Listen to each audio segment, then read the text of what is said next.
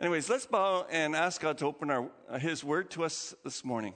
Father, we uh, come before you today and we ask that your presence would be here as we open your Word. Lord, this is a spiritual book and it, you teach it spiritually to us. And so, Lord, we ask that the eyes of our hearts would be open. We pray, Lord, for the illumination of our minds, Lord, that your Spirit would illumine your word so that we can understand it and apply it to our lives. Lord, we, we certainly don't want to just be illuminated and think better. But Lord, we want to do what your word says. And so we pray, Lord, that you would equip us not only to listen, not only to understand, but also to follow through with uh, uh, what your word is calling us to do. So, Father, I pray that you would anoint me that I might speak your word in power and in truth. For we ask these things in Jesus' name. Amen. Well, you know, if you come to our house, uh, one of the things that you might notice, especially if you're from a really noisy home, that our house is really quiet. I know there's like teenagers in the house and, and musicians, and, and yet it's kind of mellow in our house. Nobody ever, ever yells at anybody in our house. Uh, once in a while, the voice gets raised a little bit. And what happens when the voice gets raised a little bit? Everyone goes like, "What's with you?" Dude, you know, like chill out. And and it doesn't take long. Whoever raised their voice is like, oh, sorry about that. I got a little carried away.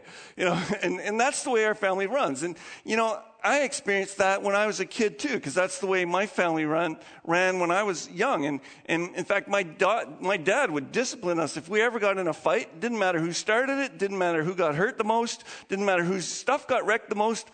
Everybody involved in the fight got sent to the room for a timeout. And that's just the way it was. So we pretty quickly learned that, you know, if you're going to fight, fight quiet. you know, so, uh, so that's what my family was. But, and, and so I have one, I have two sisters, and one sister was chill, chill and mellow, just like me. But my other sister, my older sister, was cut from a different cloth she was a live wire. I mean, she was going places and doing stuff and always button heads with my dad. I mean, boom, boom, boom, all the time. And, uh, but she was, she, she was always on the go. We called her high strung. Today they probably have a lot of other words with, you know, lots of letters that describe what she was, but back then we didn't have diagnosis for whatever she was. I don't know. We just called her high strung. She was always flying high as a kite and uh, just doing stuff. And, and you know, like, she couldn't wait to get out of the home. So in her late teens, she was just, boom, I'm out of here. Uh, a little bit of rebellion, yeah. But mostly, I just want to get going and explore life. And uh, so she was just always like that. And, you know, it kind of caught up with her a little bit. Um, and just, just, just so you get the idea of who she is, she was walking just a few, about two years ago. She's walking through this drugstore. Now, she never goes to see the doctor because, well, she's been indoctrinated by my dad a little bit. You know, the medical profession is, you know, problems. But anyways, that's that was his big thing. He was very into holistic foods. And so my sister didn't you know, she was very healthy and she didn't go to the doctor very often. But she's walking through this drugstore and she sees one of these little uh, machines that check your, your uh, blood pressure, right? And she, she goes, Oh, maybe I should check my blood pressure. I haven't had that done in decades. So she goes to the machine, wraps the thing around her arm, and, you know, presses a little button and starts pumping, you know, and and the, the little the, the, pressure starts going up, right? And it goes up into the um, you know pre-hypertension area, and she's like, "Oh, that's not good." And then, and then it passes the pre-hypertension area and goes up into the hypertension phase one area, and it goes a little higher, and then it keeps going up, and then goes into the hypertension uh, phase two area, and uh, well, that's as many areas as there are, and it just keeps going up, and it just goes right past the end of the scale into who knows where, how high, right? And uh, she's like, well, this stupid machine's a piece of junk. Doesn't work, obviously. and, and, she calls the pharmacist over. Is this machine working? And the pharmacist says, oh, yeah, it works. And she said, I don't think it's working. It just, just sent my, my scale right off the record. And the pharmacist comes over and she puts the thing on her own arm, on the pharmacist's arm, and she, she pushes the little button and it pumps up and it just goes to normal. She goes, No, the machine's working fine. She puts it back on my sister and, uh, you know, turns it on and she's watching this thing go up and the pharmacist is going, Oh my goodness. Oh my goodness. Are you okay? Are you okay? I better go call the ambulance. She's looking at my sister like she's she's the walking dead. You know? And she goes right, here's the scale that they used. I think it's on this screen. Next slide. No scale, it's Ephesians. there we go. Okay? So uh, 190 over 100, man, you're almost dead. My sister was 210 over 120. like, and the pharmacist wanted to rush her to the hospital instantly. And she says, You're going to die of, of, something right now. You're going to have a brain aneurysm. You're going to, whatever. You're going to, you know, it's basically, you're going to explode. And my sister's like, I'm fine. You know, she, she'd gotten used to it because she lived in hypertension, hyperdrive all the time. And you should have seen her with, with her daughter's uh, plays and skits and their music and, oh my goodness, always flying. And, uh, you know, hypertension, we called her high strung. Two are together. And it's like she's just wound up. She's always been like that. And, uh, you know, I want you to imagine for a minute just what it was like when my older sister, when she was 13 years old, she was tall, six feet tall at, at age 12, so taller than everybody. When she would come home from a track meet where she won the 100 yard dash, where she won the high jump just because she was the biggest, tallest kid around, you know, and she was good. And, uh, and she would come in, she would come bursting through the door with so much excitement. And she would just be yelling, you know, she'd just be going through, you know, like what the coaches said, what her friends said, how long she jumped in the long jump, and how high she jumped in the high jump, and how fast she went on the track, and all the different people that were competing, and all the different schools. And she'd talk about her coach, and she'd talk about this and that, and the next thing. And she would do, she would summarize the entire day in five minutes, just like a machine gun just blasting through, and we'd all be like, whoa, chill, whoa. You know, but she was so pumped up. And so when I get to, when I get to Ephesians chapter 1, verse 1 to 15, I kind of feel like my sister should be here reading this. Because that's how I feel like Paul is putting it out there. It's just amazing uh, what what it says here and how it's it's it's like on steroids, the little passage. It's just like, whoa. So I'm going to try to read it like maybe my sister would read it or like Paul uh, try, attempted it. Praise be to the God and Father of our Lord Jesus Christ, who has blessed us in the heavenly realms with every spiritual blessing in Christ. For he chose us in him before the creation of the world to be holy and blameless in his sight. In love, he predestined us for the adoption to, to, sonship, that Jesus Christ, in accordance with his pleasure and will, to the praise of his glorious grace, which he freely gave us in the one he loves. In him we have redemption through his blood, the forgiveness of sins, in accordance with the riches of God's grace he lavished on us with all wisdom and understanding.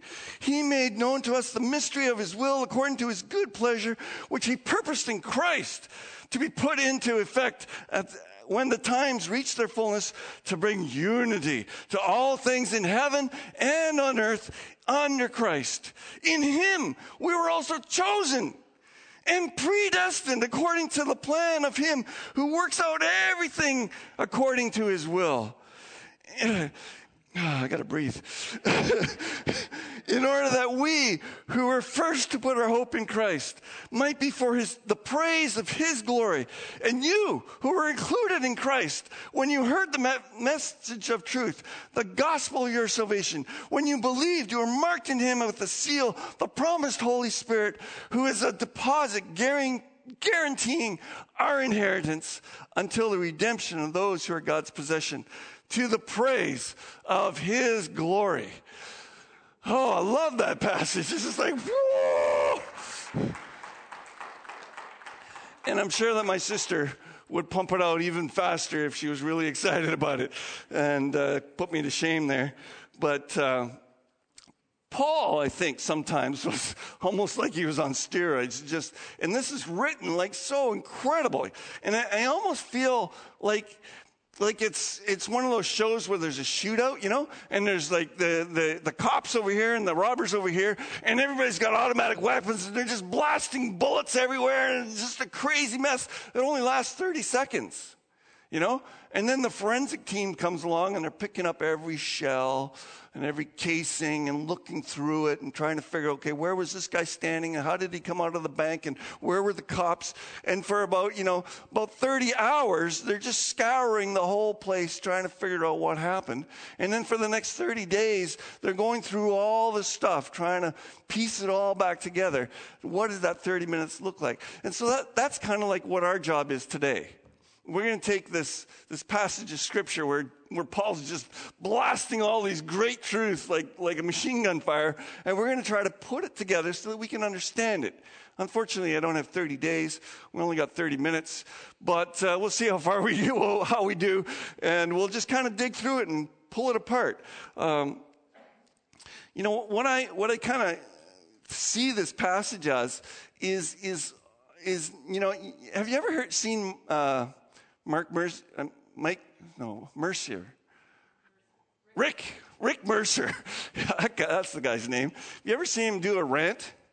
It's, it's kind of like that, but this is a positive rant. It's like a rave. He's just raving about all the good things, you know. I think Mark probably is raving about his sons and how well they did at quizzing yesterday. Did you hear about that? They they play, placed uh, in the B division. They placed first and third, uh, the two teams. And um, you know, and, and, and I feel like raving about my family when I see them up here playing, uh, you know, all the instruments up here. And I, sorry, just a little boast, but I had nothing to do with it really. Uh, but you know, we want to rave about the good things, like a grandmother raving about her grandkids. And so Paul is just raving about God. He's just saying, God is amazing. And so he just blows through this passage like crazy. Um, and so Paul is raving about how great God is. God is. And so praise automatically wells up uh, to God from him. And so the, the first two slides I'm, I'm going to see, oh, they already got them up there. So um, I hope you can see that small. It's as small as I can make it. The two screens are going to be different most of the sermon. So that, uh, but I want you to see the whole passage at once because it's really cool how different things Paul puts in there. And so that's how we're going to unpack it. We're going to look at the whole scene as one big scene and see what Paul is jamming into there. And so the first thing we're noticing is that he's praise be to the God and Father of our Lord Jesus Christ. It's cool. It starts with praising God. Look at the last line. To the praise of his glory. And then in between, he's got these little praise for his glorious grace and praise uh, him for his glory. And there's this, this unity to it. It's a beautiful thing. You start with the, the, the praise be to the God and Father. That's God the Father, right? Then when you get down into, into verse uh, 13 over here, he's talking about the Holy Spirit. And in between, what's he talking about? All the things we have in Christ. The Trinity is all wrapped up in this passage. I, I don't know how Paul got all this stuff into this passage, and even the Trinity is jammed in there. It's, it's really cool. It's amazing. Um, excuse me a second.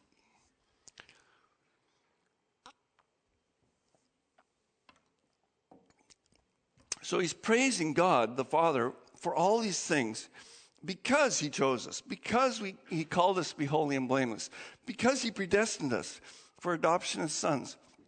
He did all these things. Why? Well, for the praise of his glorious grace. And he did all this other stuff for the praise of his glory. And finally, he says, to the praise of his glory again.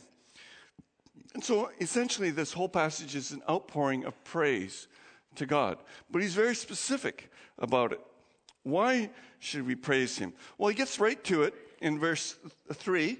Next slide, please. He said, We praise God because he has blessed us in the heavenly realms with every spiritual blessing. Now, this is almost like a title for his, his rant. It's like, I'm going to talk about all the spiritual blessings that we have. And, uh, and so I'm just going to lay them all out. And so this is a title for, for the whole passage. And these spiritual blessings are in God. They're in the Father. God has given to them us uh, securely uh, by uh, His grace. And so um, we're just going to kind of go through what He's done for us real quickly. First thing He says, um, is He chose us. Verse 4 He chose us in Him. Now, have you ever, how many of you have had the experience of, uh, you know, uh, going out to the, the field during recess? And whether you're playing soccer or baseball, uh, you choose two captains, and the captains go along and they start choosing people, right? Have you had that experience? Okay, yeah. How many of you have been chosen last? All right, I feel at home in this crowd. I do. Been chosen last many times and not the real athletic type. Um, and it sucks. Everybody wants to be chosen first. You know, everybody wants to be important. And you know what? God chose you. If you're a believer today, God chose you. And He wants you to feel good about that. Because of all the people in the world, He chose this small little group of Canadians to be His chosen ones. And most of them are in church today and Sunday morning, but it's a very small percentage of Canada. And God chose us. And you know, God's choice is, is sovereign. And sometimes we struggle with God's choice. So, why did He choose me? Why didn't He choose those other people? And, um, you know, we have a, a family here that uh, went to a, a poor nation and chose some children to be their children. And those children are now blessed with, with a home, uh, three square meals a day, uh, a possibility of education, a wonderful, loving family, all things that may, they may not have gotten in their, their uh, home of origin, and a great chance at life. And that's kind of like, but, but you know, that family didn't choose all of the children in that country, He just chose a few. And God has chosen us. And sometimes we wonder, well, why didn't God chose everyone? He is all powerful. Why didn't he? I don't know. Okay, so don't ask me. I don't know. I don't know everything. But I believe that God is sovereign, and in his sovereignty, there are reasons. And Paul tries to describe some of those reasons in, in, in Romans. And he actually says, What if God did it for this reason? What if he did it for that reason? But Paul actually doesn't put God in a box. He doesn't actually say the reason why God chose some and didn't choose all. Uh, and so we're, we're, left with the mystery. If Paul didn't know, uh, not much chance, uh, you know, theologian Bill here uh, is going to figure it out, you know, because uh, God just hasn't revealed it to us why he did that. And so sometimes you can just bang your head against that as long as you want, but it's not going to move. You're not going to figure it out. And so sometimes you just got to drop it and say, okay, well, God, God knows more than I do. I'm okay with that. Next thing it says that he not only chose us, he didn't just elect us to be his children, but he predestined us. it's not it's not just picked, but destiny awaits. It's almost like somebody is seeing into the future and knows what you will be, and so he has destined you for that place. And, and you know what's interesting about this is that he predestined us for adoption to sonship through Jesus Christ in accordance with his will. Um, oh, sorry, I, I, read the wrong piece. I was talking about still uh, that this choice was made when? When we became good enough? Yeah, before. And you know, all through the Bible, you see that God chooses before. And, and we're going to get into that a little later on. I'm, I'm, just trying to do a rough, a quick run through. Um, but you know, God chooses who He wants us to be before we are. Remember last week we talked about the fact that, uh, you know, it, it, said the letter was written to the, the saints, the holy saints in Ephesus.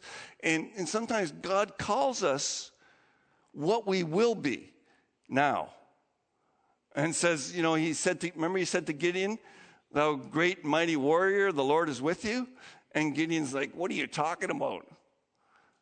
Because God was looking into the future. What he was ordaining, he was ordaining what what Gideon would be. And so it is with us. God predetermined that you would be a Christian, that you would be called to, to be in his home in glory, and that you would be called to be at his side. And you know, it's interesting when you become a pastor, um, we go through these things, and Josh is in the middle of this process, and he's working on becoming ordained, right? Well, what does the word ordained mean? It means that God foresaw it and put it into place. It means that God has chosen him to be a pastor. So when I got ordained, my fellow pastors, they're all like, okay, now you're part of this and you're going to, and, and I can't, I'll never forget the day I got ordained and the district superintendent came to our church and he said to me and he gave me this big charge about, you know, preaching properly and doing stuff right.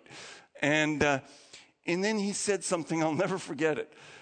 And you're ordained to the ministry for the rest of your life. And I went, hold it a sec. Whoever said anything about the rest of my life? you know, like I thought I, I, I, could choose, you know, whether I wanted to continue on being a minister or not. Or, and I was like in shock. I was like, that came out of left field. But really, I understand it. When God calls us, He calls us for life. He calls us into ministry. He calls us into being something that He has designed for us to be. And God sees that person that He wants us to be. He sees it ahead of time and He ordains that it would be so.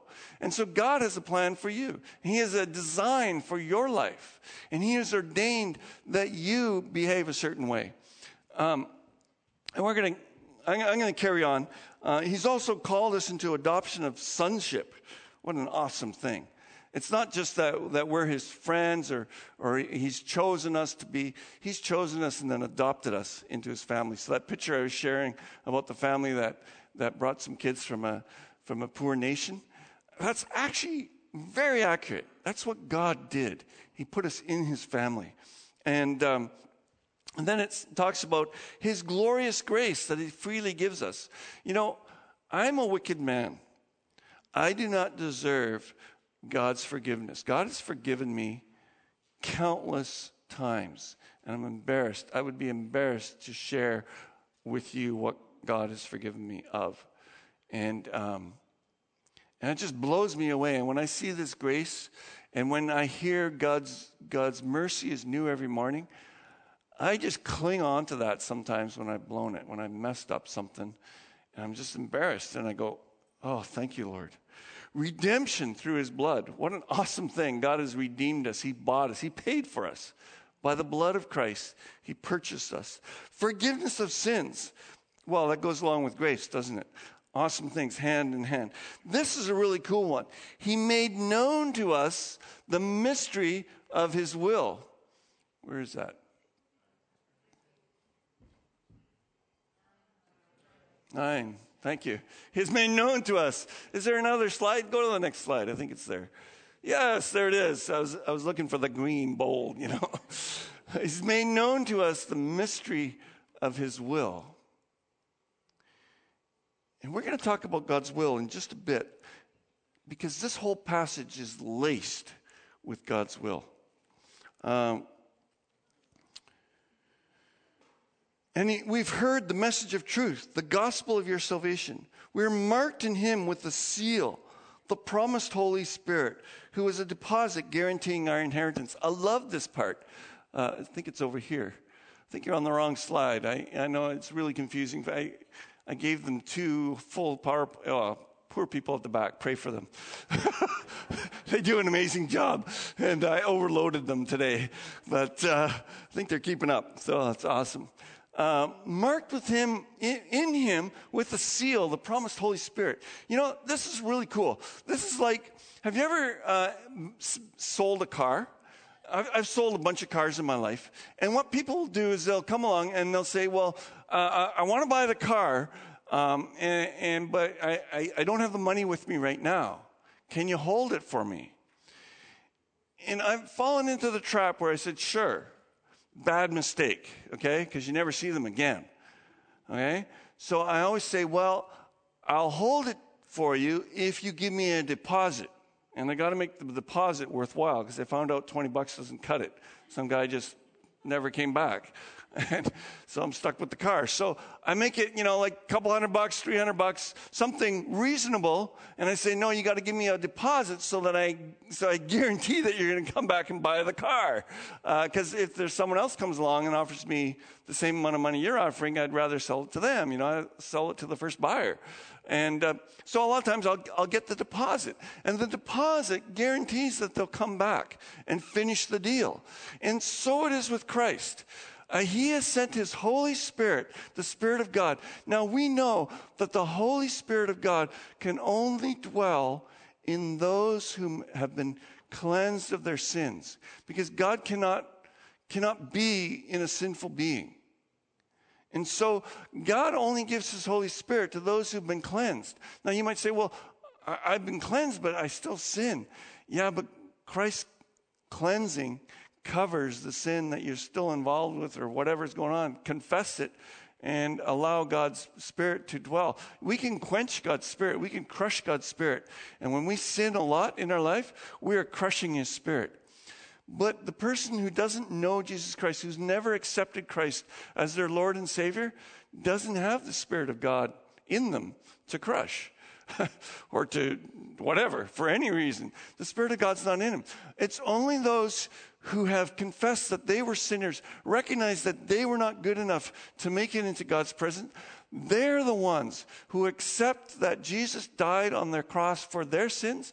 They're the ones that God puts his Spirit in. And when we get that spirit in us, it manifests itself in us. You know, I, will never forget the guy, I've told you this many times, but it's a great story. I mean, this guy, he, he met the Lord in prison, and he, I was counseling him, and his, he had a foul mouth all the time. And then one day, when I was talking with him, he said, I'm so frustrated that I'm swearing all the time. Before I was a Christian, I didn't even know I was swearing. And now it bothers me all the time. And I'm like, yeah, the Holy Spirit's in you. you got infected by the Spirit of God. And Spirit of God doesn't like that swearing stuff. And, uh, you know, that's what's happening. And so God changes us. And so when we notice that we're bothered by sin, go, hallelujah. I got the guarantee. I got the spirit in me. When, when you experience the, the power of God to say no to a sin, you got the power of God in you. Hallelujah. You got the guarantee. When you notice that God is enabling you to speak in tongues or to, to do a miracle of some sort or, or to preach or whatever that goes beyond your personal ability, you go, Praise God.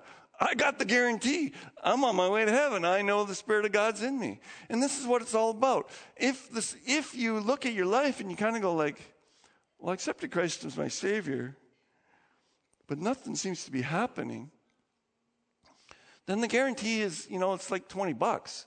Like, it's, it's not really, you know, anything to hang your hopes on. And I think maybe you need to deepen your walk with Christ.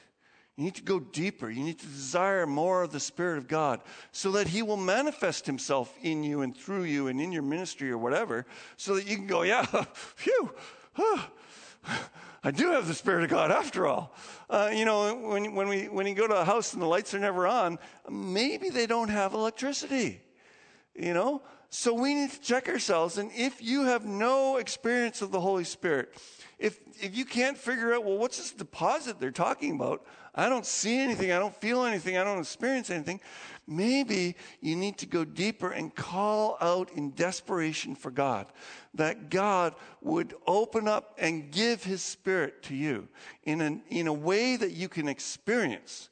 Because what's a deposit that you can't experience or you don't know it's there? It's kind of a useless deposit.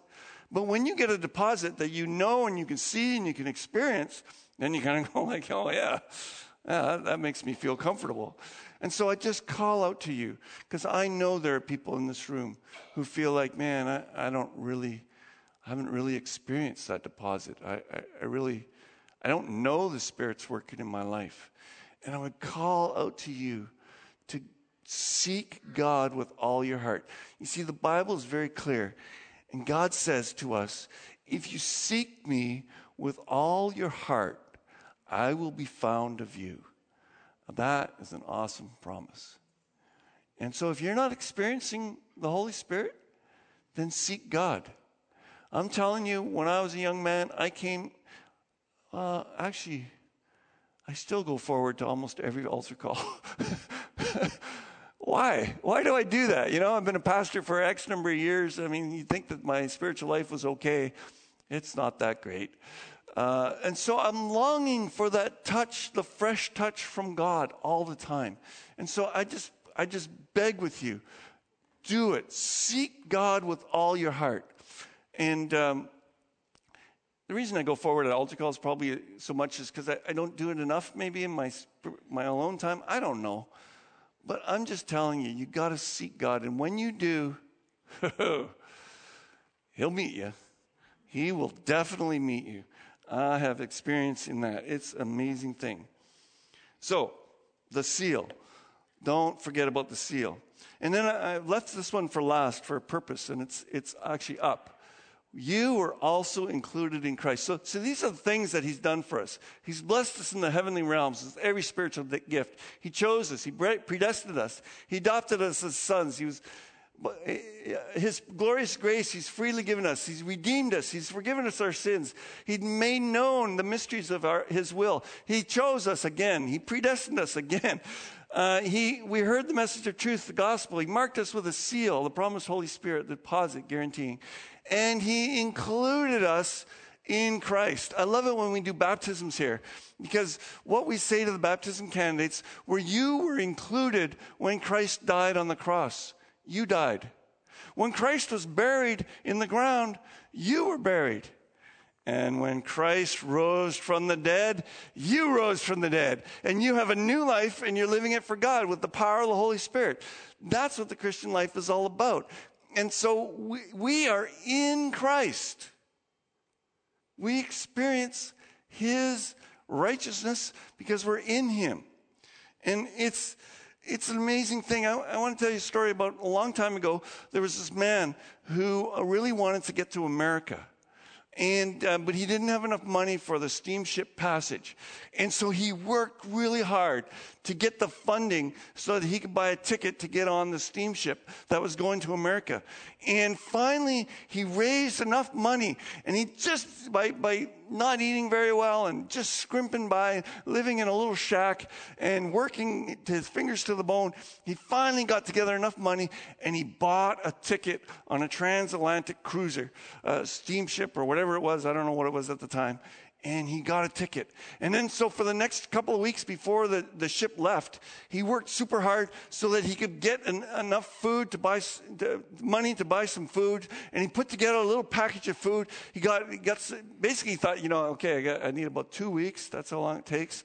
And so he he figured out, you know what, the cheapest way to go is to buy crackers and cheese. So he bought a couple of boxes of crackers and a block of cheese, and he stuck it in his bag, and then he's like, all right, I'm ready to go. And the day came, and he got on the steamliner, and he was enjoying it, and his beautiful view, and he would go to his room and eat crackers, and, and, and he watched.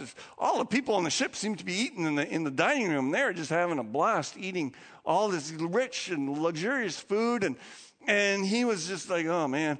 And uh, well, I, I, got zero money, so I just got to do, eat, do with the, the crackers.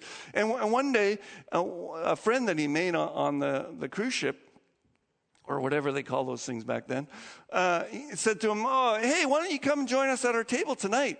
And uh, he made some lame excuse, you know, he, he wouldn't join them and uh, because he wanted to hide the fact that he was broke and couldn't afford to buy any any dinner, and uh, and so he would go to his room and and. Uh, day after day, these friends kept inviting him to their, their table. And day after day, he'd make some other excuse. And finally, the friends are going like, we're going to follow him. We're going to find out what he's doing during dinner hour, you know, because they're like curious. What, where's this guy going all the time? And they found him in his room. And they're like, dude, what are you doing? And he's like, oh, sorry, I didn't want you guys know, to know I didn't have any money. Uh, and they're like, dude, the, the buffet dinner every night is included in the ticket. the food's all inclusive. What are you doing? And, and you know, that's like a lot of Christians today. They don't realize they have all this stuff. They don't realize that they have access to the power of the Holy Spirit, that He's a deposit that He's been given to empower you to live a life that is free from sin. They don't realize that He's been given so that you can have a ministry that is effective. And maybe you've been teaching Sunday school for 49 years and no one's ever come to Christ and nobody seems to grow. Maybe you need a little juice up by the Holy Spirit and stop eating crackers and cheese. You know? You need the whole package. And we get the whole package when we put our faith in Jesus Christ. And we don't have to be paupers any longer. We get the whole thing. It's amazing. It's awesome. No wonder Paul's so excited about it. It comes with the ticket. It comes with through Christ's death. And in fact, that's what's so amazing about this passage is that the whole thing, it's, it's not just right here included in Christ. Have you noticed through the whole passage? It says in Christ over and over. Look at the next slide. Check this out. This one too. Yeah. Look at that. In Christ, we have spiritual blessings. He chose us in Christ. We're adopted to sonships through Christ it's uh, he's given these these glorious pra- grace in the one he loves. In him we have redemption. It's through his blood that we have redemption. Down in verse 9, it's his, he's made his, his will known to us in Christ. It's, I mean, you get it? Everything is in Christ. None of these blessings, you know, it's like Christ is the steamliner, you know? It's like he's got the whole package for us. And it's only in relationship with Christ that all of these things are available to us. So guess what? If we start acting like we're not in Christ, if we start just living our life with no correlation to Christ, can we experience these things? Can we experience these blessings? No, we cannot. They are in Christ. Jesus said very clearly in, in John 15, um, I am the true vine. My Father is the gardener. He cuts off every branch in me that bears no fruit, while every branch that does bear fruit, he prunes so that it bear even more fruit. Yeah, pruning is a royal pain. And God goes around and he snips little things out of our life, and we're like, hey, I needed that. And he's like, no, you didn't and uh, and he brings pain and suffering into our life, and, and we say, well, I don't need that, and he goes, yes, you do, and it's not a lot of fun all the time, but it there is a greatness to it. You are already clean because. Oh, am I doing the right passage here? Yeah. Uh, you are already clean because of the word I have spoken to you. Remain in me as I remain in you. You see, we have to be in Christ and Christ in us for us to be a productive Christian life. Remain in me as I also remain in you. No branch can bear fruit by itself. It must remain in the vine. Neither can you bear fruit unless you remain in me. This is what I was talking about. If you have a ministry that's, you know, not going anywhere, maybe you're not in Christ where all the blessing is. Maybe you're not in Christ where the Holy Spirit's power is. Maybe that's the problem that you're you're not walking with him. And Jesus says it's up to us to remain in him. That's an active word, remaining. It's like, you know, uh, if you're waiting for the bus, remain at the bus stop. If you walk away for a minute, the bus might come and oops, you know, you missed it. And so we need to remain in Christ. And it's an action word of doing nothing really. It's just sitting there relying on God. Jesus said, I am the vine, you are the branches. My dad used to have this big vine in his greenhouse. And, you know, the greenhouse was about the size of one half of our church here. That's how big it was. And this vine, it was a little vine about this big, one vine. And it grew, and he would snip it back, and he, it would grow, and he would snip it back. Every year he snipped it back, and every year it grew. And near, by the time he sold that property, that crazy vine covered half the greenhouse, and it gave like like hundreds and hundreds of pounds of grapes. It was amazing. And it's just one vine. Now, if you cut one of those branches off when you do the pruning or whatever, that branch just withers up and dies. And so if you don't stay grafted into that branch, so it was weird because people would come in and they go, Whoa, look at all these grapevines. And my dad No, no, no. There's one vine. and these are just branches. And then my dad would tell them the story of this, you know. so um, uh, let's read it. If you do not remain in me, you are like a branch that is thrown away and withers. Such branches are picked up, thrown into the fire, and burned. If you remain in me, and my words remain in you, ask whatever you wish. And Jesus, particularly in other places, said, Ask for the Holy Spirit. Will not God, the good Father, give good gifts to his children? Therefore, he'll give the Holy Spirit to you if you ask him. And so, if you remain in me and my words remain in you, ask whatever you wish and it will be done for you. Now, you might say, well, well I wish for a Porsche. Uh, I, I wish for, you know, a million dollars. And the thing is, when you're remaining in Christ, his goals, his objective becomes your goals and your objectives. And you won't be asking for a Porsche, you'll be asking for uh, disciples. You'll be asking for fruit in your ministry. You'll be asking for changed lives. These are the things you'll be asking for, and He'll give it to you because you're remaining in the vine. And these things will happen as you remain in the vine. This is to my Father's glory that you bear much fruit, showing you to be my disciples. Amen? Amen. Let's produce fruit. That's what we're designed for. The whole passage is about spiritual gifts that we've been blessed with in the heavenly realms. But honestly, the passage is about God Himself. And I want to show you this again, this, this whole method that we've been using. Look, look, look at the, the words for God in this passage. and the pronouns for God. It's 36 different times. God is uh, 30, 38, I think I counted. I, I can't remember. You count them. Anyways, there's a lot. I mean, God is laced throughout this whole passage. Just over and over, he's referenced. This passage, yes, it's about spiritual things that we've been given, but this passage is about God. It's about the giver of the gifts. It's about the giver of the package, the good stuff that we get.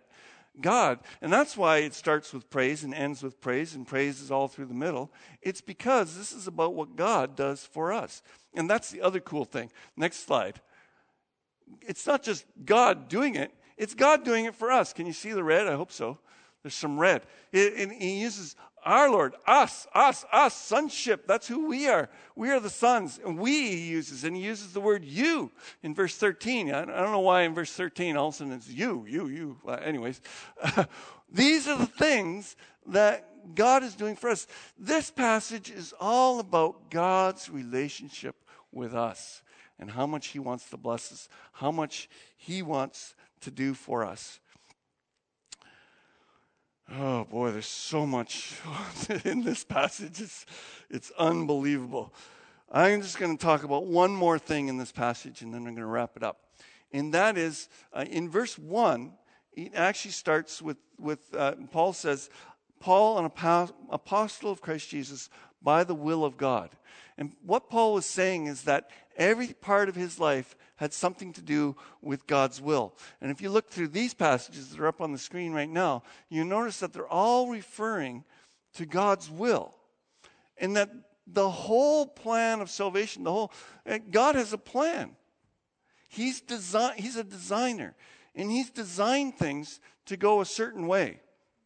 And so um, it's, it's, we, get, we get adopted into God's family by whose choice? Our choice? Uh, no, according to this. It's his, according to his pleasure and will.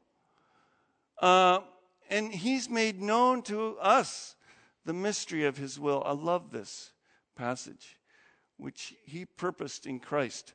You know, what I, what I did with this whole passage, um, oh man, oh, I got so much to share. Uh, uh, first of all, I just want to say it's a plan of God's.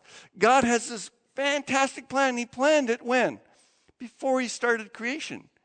And before he saw, started creation, he went, yeah, I think I think I want Mark and Alan and Jennifer and Aaron and Kendall and well, well hopefully all of you. uh, I want these people in my kingdom. And so he had this wonderful plan. Look, look what the Bible says about God's plan.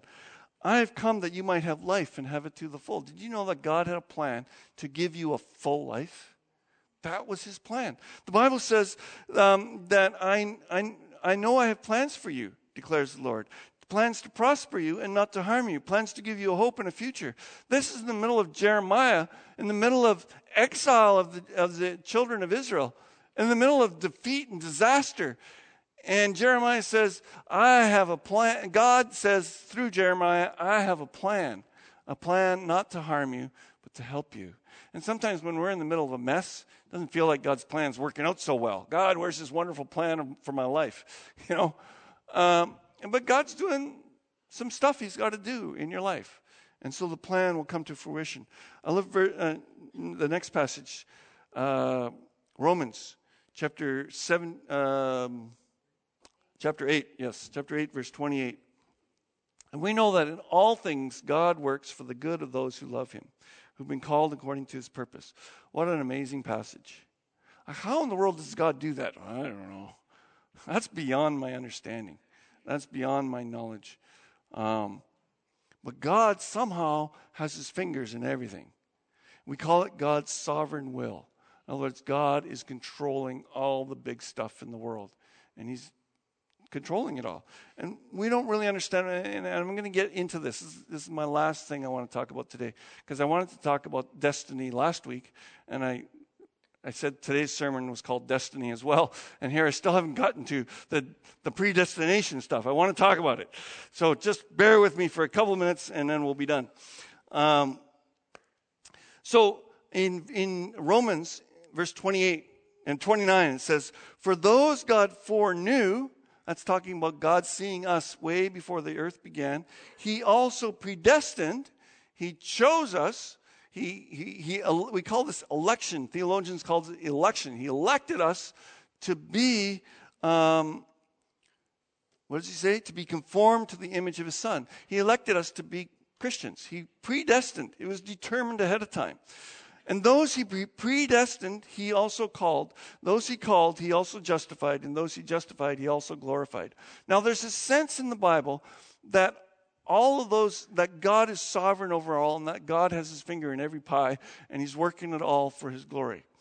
But there's an even stronger sense in the Bible that God has particularly chosen and predetermined that some people will be Christians, and He will give His Holy Spirit to those people, and they will be converted. And, and so, even in our passage, let's go to the next slides. Um, yeah, so chose, predestined, chosen, predestined. These words are in our passage. The whole thing is about God's will. Now, do you see what the problem is? I mean, it should be self evident. Any, any thinking person goes, Well, hold it a sec. I thought I was supposed to choose God. I thought, you know, like, uh, you know, when, when Billy Graham, Graham gives the altar call, and Lord Jesus, I come, not one, one bit of sin do I leave untouched, but I'm coming to you, Jesus. Isn't that what we do with our own free choice? Don't we have a choice in the matter? Does God just dictate who get, you know, like who's going to come forward at the Billy Graham crusade and who isn't? And how does this work? Well, I got an answer for you, but you won't like it. I don't know.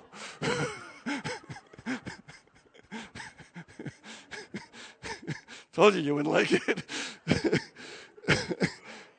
but I'll try to explain it as best I can with as little theolo- theologianese as possible, okay? I'm just going to try. Okay, so first of all, the Bible clearly talks about election. It clearly talks about predestination. But it also clearly talks that if you don't repent, you will be judged according to your sins. If you don't ask for Christ into your heart as your Savior, you will be judged for all of your sin that you ever did. In that uh, you have a choice to make. And, and Joshua said, I choose you this day whom you will serve. Will you serve the Lord or will you serve yourself? Who are you going to serve? You're going to serve the Baals? Going to serve them? I mean, all through the Bible, you can't get away from it. We have a choice to make. Are we going to follow God or are we going to go our own way? And you can't say that the whole Bible is wrong you know, on this thing. And like, oh, no, no, God makes all the choices. All those passages, they don't really count. Are you kidding me? Of course they count. So, how in the world does this fit together? Well, I, I, the reason I say I don't know is because of this. Um, am I as smart as God? No. Nothing against me personally, thank you. But no, I'm not as smart as God. Are you as smart as God? Do you know everything there is to know? No, we don't know these things. So God reveals that somehow from his, it's like a coin, from his side of the coin, he understands what he's doing, who he's chosen, and who he hasn't chosen. Okay? But on the other side of the coin, we don't get to see that part. That part's, you know, like we don't know. Is there a head of the queen? Is there a moose? What's, I don't know what's on the other side of the coin. I, I don't know what God has planned, right? But we're on this side, and for us, for every, every all intensive person, it's completely free will. I, I have to choose God or I'm, da- I'm damned. And if I don't choose God, I, I don't make it. How do those two sides of the coin work together? I'm not God. I do not know. Okay? But all I get to see is my side of the coin. And, you know, sometimes people get their sides of the coin mixed up.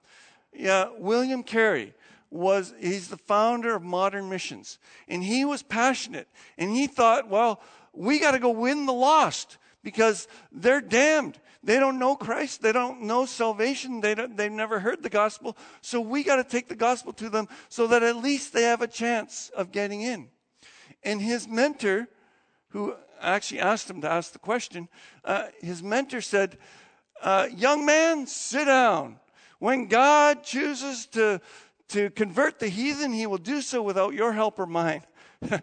Famous line, because it's absolutely the wrong thing because he was looking at the wrong side of the coin. He was pretending that he knew what was on God's side of the coin. We don't know what's on God's side of the coin. All we know is that God has said to us to go into all the world and, and bring the gospel. You know, make disciples of all nations, baptizing them in the name of the Father and the Son and the Holy Spirit and I'll be with you to the end of the age. He's told us to go. He's told us that people need to repent. He's told us to preach the gospel. He's told us our side of the coin and how we understand it. So when I heard this whole coin thing in way back in, in seminary, I was like, ah, oh, okay, that makes sense. I don't, I don't need to try to figure it out. I'm not God. I can't figure it out. I'll just let God have his side of the coin. I'll concentrate on my side of the coin and I will work for God. And that's what God has called me to do. That doesn't negate the fact that election, pre, um, predestination, that He has chosen people, it doesn't negate that, but I don't have to worry about it because it's really none of my business who, whom God has chosen and who He hasn't co- chosen. I know that He has chosen me and you to get the message out there. So let's deal with that rather than worrying about the stuff that really we don't know. And, and I mean, oh, I didn't bring my book up here. But I was going to read right from the, the theology textbook, you know, about uh, predestination stuff. But, um, anyways, I'm going to carry on because I think some, some illustrations of what it, what it looks like. One, one of the things I want to mention just before I close. How many times have I said I'm about to close, eh? Oh, man. Sorry. But um, one of the things that we're taught in Bible college to do is take a passage like this and break it down. And so if you, if you read through this passage, you'll see that every time he states something, then there's a whole bunch of other stuff that sort of fall under that category. So he chose us in him. Well, he chose us how? In him. And when? Well, before the creation of the world. And, and why? Well, to be holy and be blameless so all these things are like categories underneath. And then in love, he predestined us. So it's almost like there's another section here. For us, the adoption of sonship. So that's one thing that he predestined us to. And it's in accordance to his will and ple- pleasure and, and to the praise of his glory. I was going to have us all up on the screen, but the screens aren't big enough. I need a lot bigger screens. Anyways, Matt, can we get bigger? Oh, no. um, and so what, what I discovered when I did that, I, I plotted the whole thing, and it takes up like a, a huge page in my, on my computer. And what I noticed that every main point was about the will of God. that it was God, like the whole passage actually is about God's choice, God's predestination, God doing things. And one of those main points, after I plotted this whole thing, is that He made known to us the mystery of His will. Isn't that awesome? God has made known to you the mystery of His will. I often find that God's will is a mystery. Like, I don't know whether God wanted me to, to marry a Jennifer, certain Jennifer, 30 uh, some odd years ago. I didn't know if that was God. I didn't know whether God was calling me to come to Eastgate Alliance Church. I didn't know whether He was calling me to Maple Ridge Alliance Church. I didn't know all these things. I didn't know whether He wanted me to buy that house or this house or the next house or all these questions. But the Bible says that He's made known the mystery of His will. And the Bible says that, that um, if we offer our lives as living sacrifices, and, and uh, be transformed by the renewing of our minds. And that then we will know what God's will is, his good, pleasing, and perfect will. And remember that whole in Christ thing? If we are in Christ, if we are deep in Christ, he will keep us walking on the on in his will. And I love my life because I don't have to worry about being in God's will. All I have to be worried about is being in Christ. If I'm in Christ, I'll be in his will and he'll decide whether I build buildings or preach pre- sermons or whatever I do, buy houses, marry people. Uh, well, hopefully no one else. But, but he will look after all that stuff. All I got to do is concentrate on being in him. And so, young men, young women, looking for a wife or a husband, just concentrate on being in Christ. And God will figure out his will for your life. You know, the cool thing is that because this whole passage is about how God has predestined everything and how he, He's involved in everything and it's His will going on, He makes His will known to us, so He's inviting you into the plan. He has a plan, and He's inviting you to be in sync with that plan. Sometimes we get out of sync with the plan. I remember when we were building uh, the church over here, the Mandarin wing. And I remember that everything was going tickety boo, everything's going to working together. And then we, we hired this company to, to install the furnaces. And I'm telling you, they did not know what the plan was. And they were not jiving with the plan. I, I don't know what was going on.